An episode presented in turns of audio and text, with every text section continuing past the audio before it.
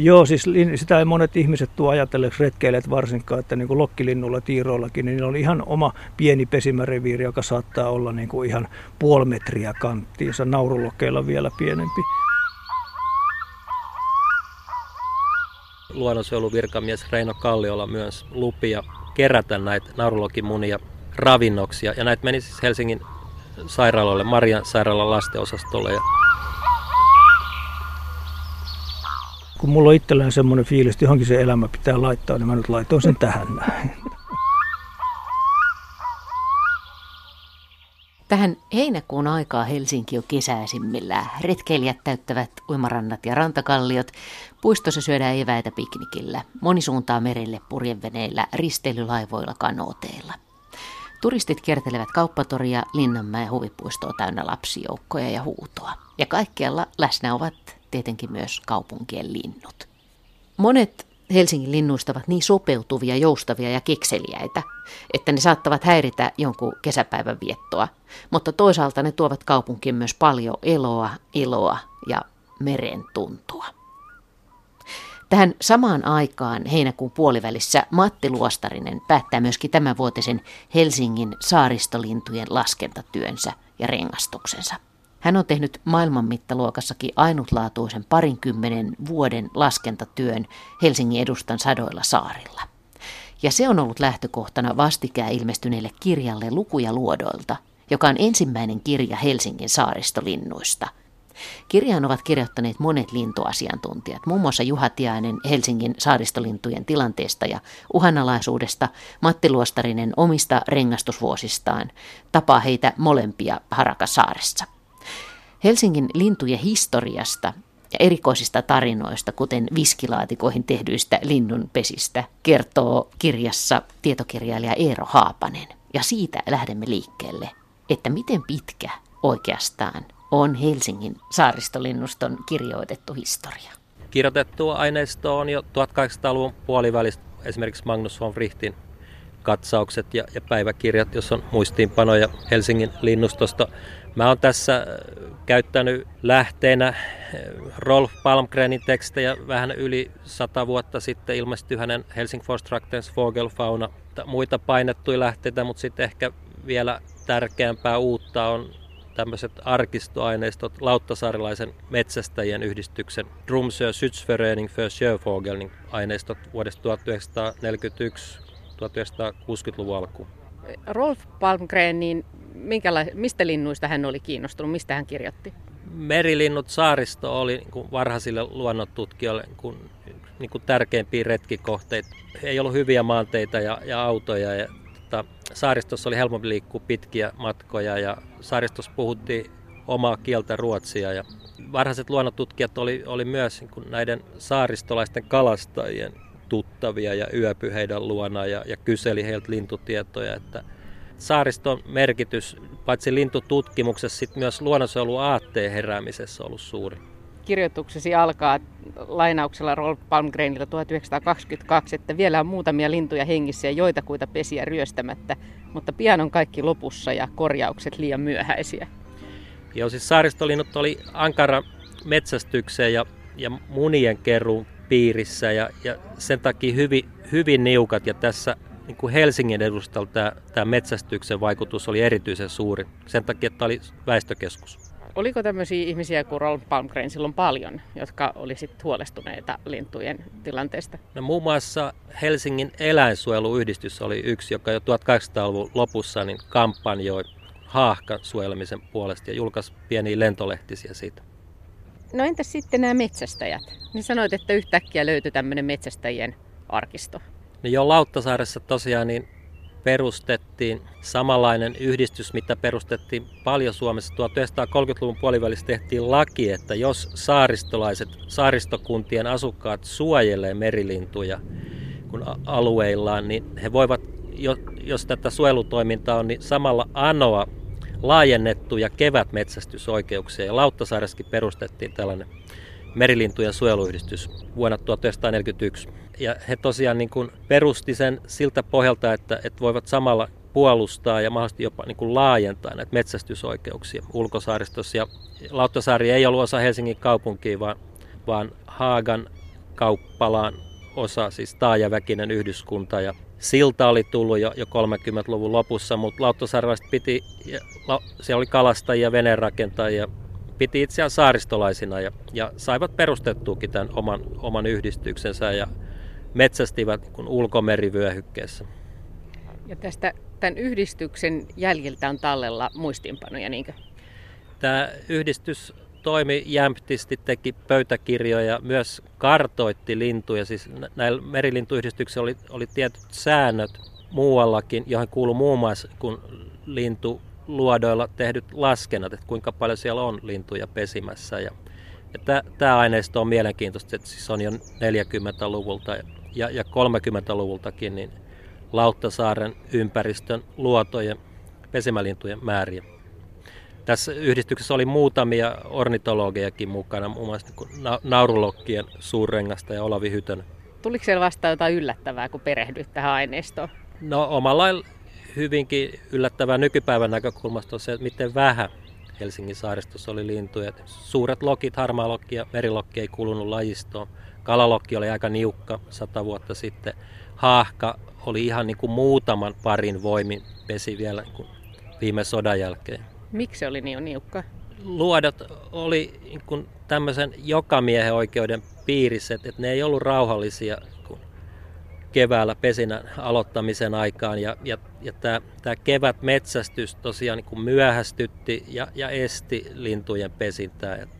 Muna, munakeru oli voimakasta ja tämmöisinä niin kuin retkeilyalueena nämä Helsingin edustan luodot oli hyvin käytetty ja siitä muun muassa Väinö Tanner kirjoittaa muistelmissa nuoruutensa Helsingistä, että miten 1800-luvun lopussa soudettiin näille luodoille ja näissä oli kala ja, ja metsästäjien niin majoja, kämppiä, missä saattoi yöpyä Koirasaaressa ja muualla. Välittyykö niistä teksteistä se kevään fiilis, kun jäät lähtee ja linnut tulee ja saadaan syödä niitä munia? Onko ne munat esimerkiksi ollut oikeasti tärkeää ravintoa kaupunkilaisille? Sodan jälkeen oli ravintopula ja, ja Lauttasaaren metsästäjän yhdistys, niin tosiaan katsoi, että naurulokkeja pesi jo liikaa siinä Tiiraluodolla, Hevosenkenkälahdessa, Kasinolahdessa ja kun niitä pesi tuhatkunta paria ja ihan Suomen korkein luonnonsuojeluvirkamies Reino Kalliola myös lupia kerätä näitä naurulokimunia ravinnoksia. Ja näitä meni siis Helsingin sairaaloille, Marian sairaalan lastenosastolle ja, ja muihin ravinnoksi. Lapset söi naurulokimunia sodan jälkeen. Tästä on mulla tässä kirjassa niin ihan valokuvakin näistä kuiteista, miten naurulokimunia on luovutettu sairaalalle. Tuhatkunta kappalettakin kerralla. Entä sitten lintututkimus? Tässä sun historiaosuudessa on esimerkiksi Selkälokin poikasesta kuva, joka on saanut renkaan vuonna 1936. Lintujen rengastushistoriaakin on Suomessa takana jo yli sata vuotta, niin kuinka paljon näitä on tutkittu Helsingin saaristolintuja? Tämmöisiä tarkkoja tietoja yksittäisiin luodoilla pesineistä määristä niin löytyy 1930-luvulta alkaen. Tässä on lintututkija Leo Lehtosen aineisto, julkaisematonta aineistoa myös mukana. Mutta sitä vanhe, vanhempaa aineistoa niin kuin yksittäisten luotojen pesimämääristä ei, ei juuri ole. No entäs sitten vielä Eero Happanen, mitkä sulle itsellesi on merkittäviä saaristolintuja, voiko näin kysyä? Matti Luostarin sanoi tuossa äsken, että kalalokki on hänen lempilintunsa. Kyllä mäkin voisin sanoa, että kalalokki on omalla lempilintu. Se on, se on äänekäs ja sosiaalinen, hakeutuu ihmisen seuraan ja ja se oikeastaan tuolla kailotuksella ilmoittaa, mikä on tilanne, että lentääkö jotain vaarallista harmaalokki tai merikotka jostain suunnasta vai onko kaikki hyvin ja, ja kesäpäivä niin rauhallinen. Et siis kalalokki on mun lempilintu. Juha Tiainen, miten sä oot kiinnostunut Helsingin saaristolinnuista? No Helsingin saaristolinnustohan on valtavan runsas ja monipuolinen ja paitsi että niitä lintuja on kiva käydä täällä katselemassa, niin ne tuottaa myös mahdollisuuksia pohtia esimerkiksi niiden lajien kantojen tilaa ja tilan eroja muuhun saaristoon verrattuna. Yleisesti ottaa Helsingin linnustossa niin uhanalaisilla lajeilla menee paremmin kuin muualla saaristossa. Et osa niistä lajeista, niin vaikka kanta on taantuva, niin se taantuu vähemmän kuin Suomen muilla saaristoalueilla. Ja sitten osalla, jotka muualla vähenee, niin täällä ne pysyy vakaina. Mistä se johtuu? Helsingin alueella on saatu hyvin nivellettyä yhteen saariston virkistyskäyttö ja suojelu. Helsinkihän on sillä tavalla ainutlaatuinen suurkaupunki koko maailmassa, että luonto työntyy keskelle kaupunkia syvälle. Ja Helsingin linnusto ylipäätään on runsaampi kuin muualla. Ja täällä on sitten luotoja ja saaria niin paljon, että sieltä veneilijät on valmiit kunnioittamaan sitä, että on maihin kieltoja lintusaarilla ja linnusto voi siellä sitten hyvin. Useinhan siihen törmää, että lehdissä kirjoitellaan niistä tavoista, joilla linnut haittaa kaupunkilaisia, että lokit ottaa jäätelön tai pesimäaikaan ärhentelee ohikulkijoille, jotka ei näe, että siinä on poikasia vieressä, tai, tai että niiden huuto ärsyttää ihmisiä tai tämmöistä. Niin, mä ajattelisin niin, että Ihmisillä on hirmuisen erilaisia kokemuksia linnuista, jonka takia he myös suhtautuvat niihin eri tavoin. Et jos pystyy kääntämään ajattelumalliansa siihen suuntaan, että ei pidä jäätelötötteröä kohollaan niin, että se on niin kuin tarjolla sille lokille. Tai kun lokki hyökkää tai joku muu lintu hyökkää poikasia puolustaakseen, niin ei lähde niin kuin kumartelemaan ja pakenemaan, ja, vaan kääntyy sitä lintua vasta kohden ja ehkä vähän herjaa sitä nyrkillään, niin ei se silloin niin lähelle tule. Lintu pyrkii, puolustava lintu pyrkii hyökkäämään takapäin, ei se naaman puolelta hyökkää.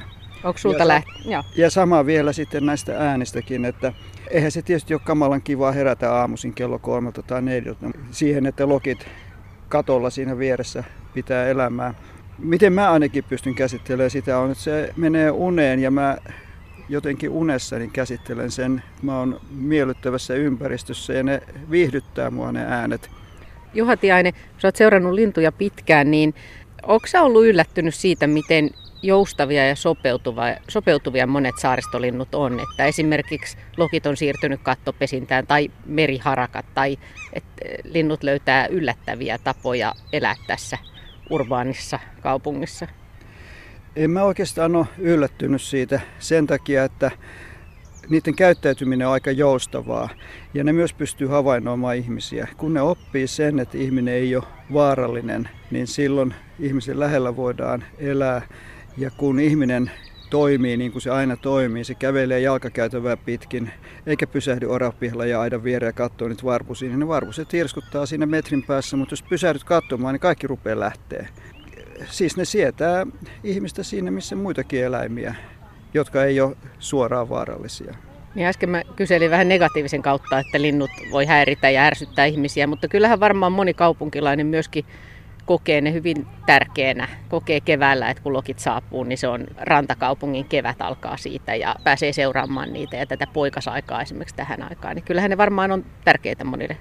Ja kyllähän pitkän ehkä harmaan talven jäljiltä, kun kuulee ensimmäisen naurulokin äänen, niin silloinhan tulee kevättä rintaan. Onko tämä susta lohdullista tämä havainto, että monet uhanalaiset lajit pärjää itse asiassa Helsingissä vähän paremmin kuin muualla? Musta on hirmu hienoa se, että voidaan tarjota esimerkki sille, miten ihminen voi toimia ja käyttäytyä, miten suunnitella maankäytön. Voiko tämä nyt kertoa myös siitä, että ihmiset ei liiku enää niin paljon lähiluodoilla, eikä ole talomiehiä, eikä pikkupojat käy katoilla, vaan kaikki on sisällä jonkun kännykän, kännykän kanssa, että linnuilla on rauhaa täällä mellasta. Varmaan tuo on osittain juuri sitä. Meillä alkaa olla semmoista sukupolvea, joka ei uskalla astua asfaltin ulkopuolelle, kun se ei ole siellä koskaan käynyt. Mutta toisaalta niin myös ihmiset katselee enemmän luontoa. Ne on kiinnostuneita ja ne tietää siitä enemmän.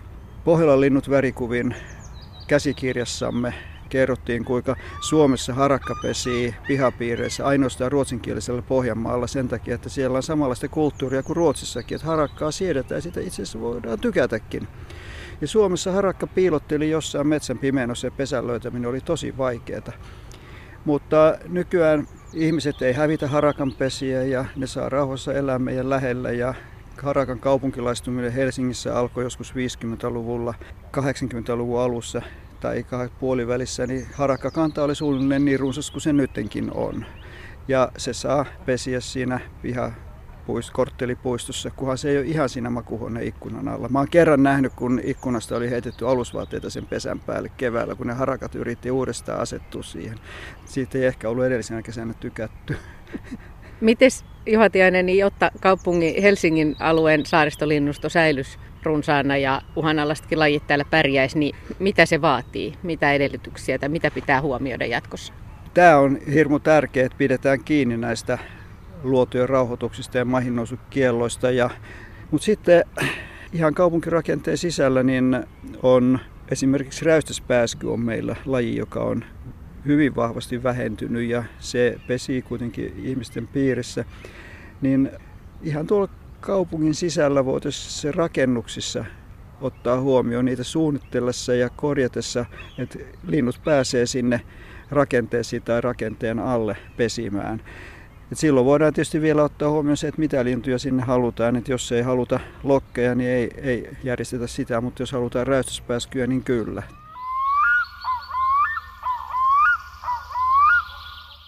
Olen unessa keskustellut lintujen kanssa. Ne ovat paljon läsnä unissani. Olen myös nähnyt laskennoista painajaisia jopa talvella.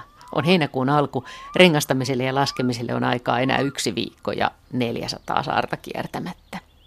Näin kirjoittaa eläintehoitaja Matti Luostarinen kirjassa Lukuja luodoilta rengastusurakkansa vaiheista. Tämäkin tarina alkaa joka tapauksessa lapsuudesta niin kuin tarinat usein. Matti Luostarisen kotona Helsingissä Kaarikujalla pesi vintillä puluja. Ja pieni Matti rakensi niille myös pesiä laatikoista ja heinästä ja hautoi itsekin pulunmunaa leegolaatikossa patterin lämmössä. Ja kun munasta sitten kuoriutui poikanen, niin se olikin kananpojan keltainen ja se muistutti pienen pojan silmiin aika lailla hirmuliskoa. No mä oon kasvanut tavallaan saaristossa noin kymmenvuotiaasta lähtien, kun mun isä oli kapia, niin me asuttiin pitkin varuskuntasaaria ja kiinnostuin siellä linnuista, mutta se mun rengastusura alkoi vähän jälkijättöisesti, että mä rupesin rengastaa noin 30-vuotiaana. Itse asiassa sen saa aikaa Seppo Niiranen tuolta rengastustoimistossa. Me asuttiin molemmat järven päässä silloin aikoinaan ja sitten Seppo ties mun lintukiinnostuksen, niin sitten se vaan kysäsi multa, että, että, että miksi et sä itse rengasta lintuja. Sitten mä rupesin miettimään, että niin, no joo, ehkä mä voisinkin. Mutta sulla on siis lapsuudesta eräs tietty pulunpoikainen ja tietty kalalokki, jotka on ollut sulle oppaana tähän lintumaailmaan. Sanotaan jo, että alle 10-vuotiaana mä olin mun äidin, äidin, ilmeisesti jo äidin kautta kiinnostunut linnuista, niin silloin kaupungilla ei ollut paljon mitään muita lintuja siellä, missä mä asuin kuin puluja, niin seurasin niiden elämää ja sitten tuli ruokittuja ja läträttyä niitä. Ja sitten kun me muutettiin tuolla Lonnaa, kun mä olin 10-vuotias tutustu saaristolintuihin, niin kalalokki on aina ollut mulle semmoinen lapsuuden suosikkilintu. Ja sä tutustuit siellä erääseen tiettyyn kalalokkiin? No silloin, niin kuin mä tuolla aikaisemmin mainitsin, niin tota, sehän oli kielletty jo silloin, mutta tota, eihän sitä kukaan välittänyt, niin silloin lapset kasvatteli enemmän noita linnunpoikasia. Ja mäkin kasvattelin lokinpoikasia sitten ja nimenomaan useiten, useasti kalalokin poikasia sitten. Niin tota, yksi semmoinen ensimmäinen, mikä mä kasvatin, niin tota, se sitten jäi jopa henkiin ja sitten poikamies vuosien jälkeen, niin se tuli sitten takaisin sinne lonnaan ja alkoi itse pesimään sieltä. Ja se suhtautui aina muuhun sillä ihan toisella tapaa kuin muihin ihmisiin, että se osoitti suoraan, että se tuntee mut. Mistä sä tiesit, että se on se sama? No mä olin aikoinaan ehkä Tsäkälläkin, niin, tota noin, niin siis sillä myöhemmin ajatellen, että Tsäkällä, niin tota, se nukkui meillä lattialla olohuoneessa ja tota noin, niin mä vahingossa astuin sen jalan päälle, niin sen yksi varvas kasvo vinoon siitä lähtien, niin siitä mä tiesin sitten sata varmasti, kun se pyöri siellä, kun se oli vino varvassa, sama varvas, että kyllä toi on se. Se ei kantanut sulle kaunaa? Ei kantanut, se piti mua ilmeisesti sukulaisena ja emona. Tällä perusteella, mitä sä ajattelet, onko kalalukit fiksuja? No ne ei ole ehkä kaikkein fiksuimmasta päätä, päästä lintumaailmasta, mutta kyllä ne on, ne on hyviä kalalokkeja. Pärjää siinä hommassa.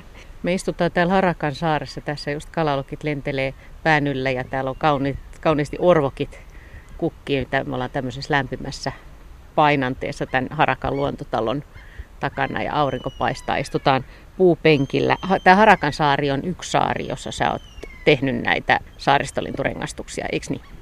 Kyllä joo. Mitä lintuja täällä on pesimässä? No, täällä on vähän kaikkia saaristolintuja, mutta päälajit on niin kuin yleisin. On tietysti kalalokki, että täällä on ollut noin 400 paria ja sitten valkoposkihan on toinen kakkonen. Niitä on semmoinen noin 200-250 paria täällä. Ne on ne tyypillisimmät, mutta sitten täällä pesii niin kuin haahkoja, selkälokkeja, meriharakoita, kaikkia tämmöisiä saariston tyyppilintuja. Onko se niin, että kun sä oot hitaasti syttynyt ja innostunut tähän lintujen rengastukseen, niin sitten kun sä pääset vauhtiin, niin, niin sä oot semmoinen, joka sit sitkeästi vaan te- tekee. Kun mä katon, katon nimittäin tätä Helsingin saaristokarttaa tässä tämän kirjan etusivulla, että tässä lukee näin sun tutkimuksen, tutkimusten pesimäluodot, niin näitähän on aivan sikana. Joo, siis mä tein aikaisemmin Espoolle ja Sipoolle myös näitä laskentoja ympäristökeskuksille, että mulla oli semmoinen noin 400 luotoa, mitä mä kiersin kahdesta kolmeen kertaa kesässä, mutta sitten kunto ja ikä ja terveys ei enää riittänyt, sillä kaikki kesät meni siinä, niin tota, mm. mä oon sitten vähentänyt sitä, että mulla on nyt enää noin sata saarta. Se on ollut ihan mielenkiintoista puuhaa seurata linnuston kehitystä. Sata saarta ja tähän kirjaan on tai lähtökohtana on ollut sun laskentatyö vuosien 1996-2013 välillä vapaaehtoistyönä suurelta osin, vai mitä? Kyllä joo, että se on tehty lomalla ja omalla ajalla ja omalla kustanteella, että ympäristökeskuksilta mä oon saanut pensakulukorvauksia tällaisia. Sehän on aivan hillitöntä. Aika monta saareen nousua, aika monta rengasta, aika monta aikaista aamua tai myöhäistä iltaa tai Miten se voisi edes hahmottaa lukuina? No en tiedä, joo. Kyllähän se tulee joka kesä tulee sitten voi käytännössä sanoa melkein tuhansia maihin nousuja ja tälleen. Ja sitten rengastuksia on tässä nyt 25 vuoden aikana, niin niitä on kertynyt yli 41 000, josta eniten on kalalokkeja tietysti. Että semmoinen, taitaa tulla 19 000 tänä vuonna täyteen, mutta aina olisi, aina olisi voinut yrittää vähän enemmänkin kun sä menet tuommoiselle luodolle, niin miten, se, miten siellä se toimit sitten? Miten se lintujen rengastus hoidetaan? No siellä täytyy olla hyvin nopea, että sinne ei saa jäädä asumaan, koska se on häirintää. Ja tuossa tota, keväällä pyydystetään vesilintuemoja, niin kuin esimerkiksi hautovia haahkoja, hanhia haavilla, rengastetaan ne. Ja sitten tota, myöhemmin kesällä niin sitten myöhempään pesiviä vesilintuja, kuten tukkasotkia ja sitten lokinpoikasia ja tiiranpoikasia rengastetaan. Että niiden poikaset yleensä maastoutuu sinne ruohikkoon tai kivikkoon ja sitten ne rengastetaan sieltä. Ja sitten mä pyrin just sen takia olemaan korkeintaan noin 15 minuuttia jokaisella luodolla, että se häirintä olisi mahdollisimman vähäistä. Niin ne poikaset ei saa lähteä säntäilemään? Ei, ja sitten se, että tota, jos ne pakenee tai kun osa pakenee kuitenkin mereen aina, niin tota, esimerkiksi sanotaan, että vähänkään kovemmalla tuulella, että jos tuuli ylittää 5 metriä sekunnissa, niin ei, ei saa enää mennä, koska se aallokko vie mukanaan pieniä poikasia ja, ja sitten tota, noin isot lokit saattaa syödä niitä. Miten tuommoinen puuton luoto, missä linnut pesii, niin miten tarkkaan se on jaettu yleensä? Onko siellä tietyt alueet? Eri yksilöille. Joo, siis sitä ei monet ihmiset tuo ajatelleeksi retkeilijät varsinkaan, että niin kuin lokkilinnulla, tiiroillakin, niin on ihan oma pieni pesimäreviiri, joka saattaa olla niin kuin ihan puoli metriä kanttiinsa, naurulokkeilla vielä pienempi. Ja esimerkiksi pienellä luodolla saattaa olla semmoisia naurulokin poikasia, mitkä on kasvanut luodon keskellä, niin ne ei käy meressä vasta sitten, kun ne oppii lentämään, koska tota, naapurisopu on semmoinen, että jos poikaset eksyytyy niin kuin naapureiden alueelle, niin tota, ne yleensä sitten vähintäänkin nokitaan tai sitten jopa tapetaan. Että sen takia se, että mäkin on siellä sen takia niin lyhyen aikaa, että ne poikaset pysyy paremmin paikoilla eikä lähde seikkailemaan. Niin, että siellä on tämmöisiä näkymättömiä, meille näkymättömiä raja-aitoja, joita ei saa, ei saa ylittää. Joo, kyllä. Että naurulokersa saattaa olla tosiaan niin pieni, että mihin naapurin nokka yltää, niin siinä menee raja. No minkälaisia nämä eri lajit on rengastaa? No sanotaan, että haahkat on yleensä sellaisia, että ne on niin kuin yllättävän rauhallisia, että sä saatat pitää niitä sylissä jopa ihan sellainen pitämättä kiinni. Sitten on esimerkiksi valkoposkihanat, mitkä rimpuilee hirveästi vastaan, että niissä on sellaisia eroja. Loki ja tiiranpoikasta yleensä, kun ne maastoutuu sinne heinikkoon, niin sitten yleensä kaivetaan vaan toinen jalka esille, että niitä ei parane niin kuin mennä nostamaan sieltä, koska sitten ne säikähtää ja lähtee juoksemaan. Et niin kauan kun ne uskoo olevansa piilossa, niin ne pysyy siinä sitten. Sä oot päässyt sitten, kun sä rengastat poikasena lintuja, niin onko sä usein päässyt seuraamaan myöskin lintuyksilöiden kohtaloita ja elämäntarinoita? Joo, siis sehän on mulla itsekkäästi ollut se päällimmäinen rengastamisen syy, että mä oon ollut kiinnostunut niistä, mitä niille linnuille tapahtuu. Että kyllähän noita sitten esimerkiksi kalalokkien osalta niin on sitten saanut seurata, että missä ne kuolee ja kuinka vanhaksi ne elää ja kuinka hyvin ne palaa niin kuin samoille saarille, missä ne on syntynyt ja tälleen. No, kuinka hyvin ne palaa? Kyllä ne suurimmaksi osaksi parhaat, ne siirtymät on tosi pieniä, että jonkun verran mulla on tullut selkälokki, kalalokki löytöjä, että ne on siirtynyt johonkin Keski-Suomeen, mutta pääsääntöisesti ne siirtymät on ihan semmoista 10 kilometriä tai 20 kilometriä, että yleensä ne palaa sitten sinne, missä ne on syntynyt, mutta siinä on myöskin semmoinen, että en nyt tiedä kuinka hyvin tämä pitää paikkansa, mutta sitten kun lokit esimerkiksi pariutuu jopa talvehtimisalueella, niin se on yleensä koiras, joka seuraa naarasta sen pesimäluodolla. No entäs sitten 20 vuotta saaristolinnun seurantaa, niin mikä, mikä on muuttunut? Minkälaiset lajit pärjää nykyään paremmin ja minkälaiset huonommin? No, tällä hetkellä näyttää just siltä, että niin kuin isot aggressiiviset lajit pärjää paremmin. Että tässä niin kuin 2000-2010 niin noi pienemmät lajit runsastu, runsastu niin kuin tiirat, kalalokit, naurulokitkin, mutta tota, nyt se on kääntynyt vähän toiseen suuntaan sitten, että nämä pienemmät lajit alkaa niin kuin pikkusen häviämään. Sitä ei huomaa niin helposti, koska saaristolinnuthan elää helposti semmoista 30 vuotta, niin aikuisissa yksilöissä ne kannanmuutokset näkyy sitten he, he, tosi hitaalla aikavälillä. Monella tavalla tätä Helsingin saaristolinnuston tilaa pidetään hienona esimerkkinä siitä, niin kuin Juha Tienenkin kirjoittaa, että uhanalaisella lajilla menee vähän paremmin täällä kuin muualla esimerkiksi tässä rannikolla, mutta sä näet tässä huolestuttaviakin piirteitä. Joo, tulevaisuus tietysti näyttää, mitä sitten tapahtuu, että sitä ei kukaan pysty sanoa varmuudella, mutta voi tulla ihan uusia ympäristömyrkkyjä, voi tulla uusia lintutauteja, tällaisia, mitkä sitten vaikuttaa ihan yllättävästi kaikkiin kantoihin. Mutta luuletko se kaiken kaikkiaan, että helsinkiläiset tykkää näistä saaristolinnuista?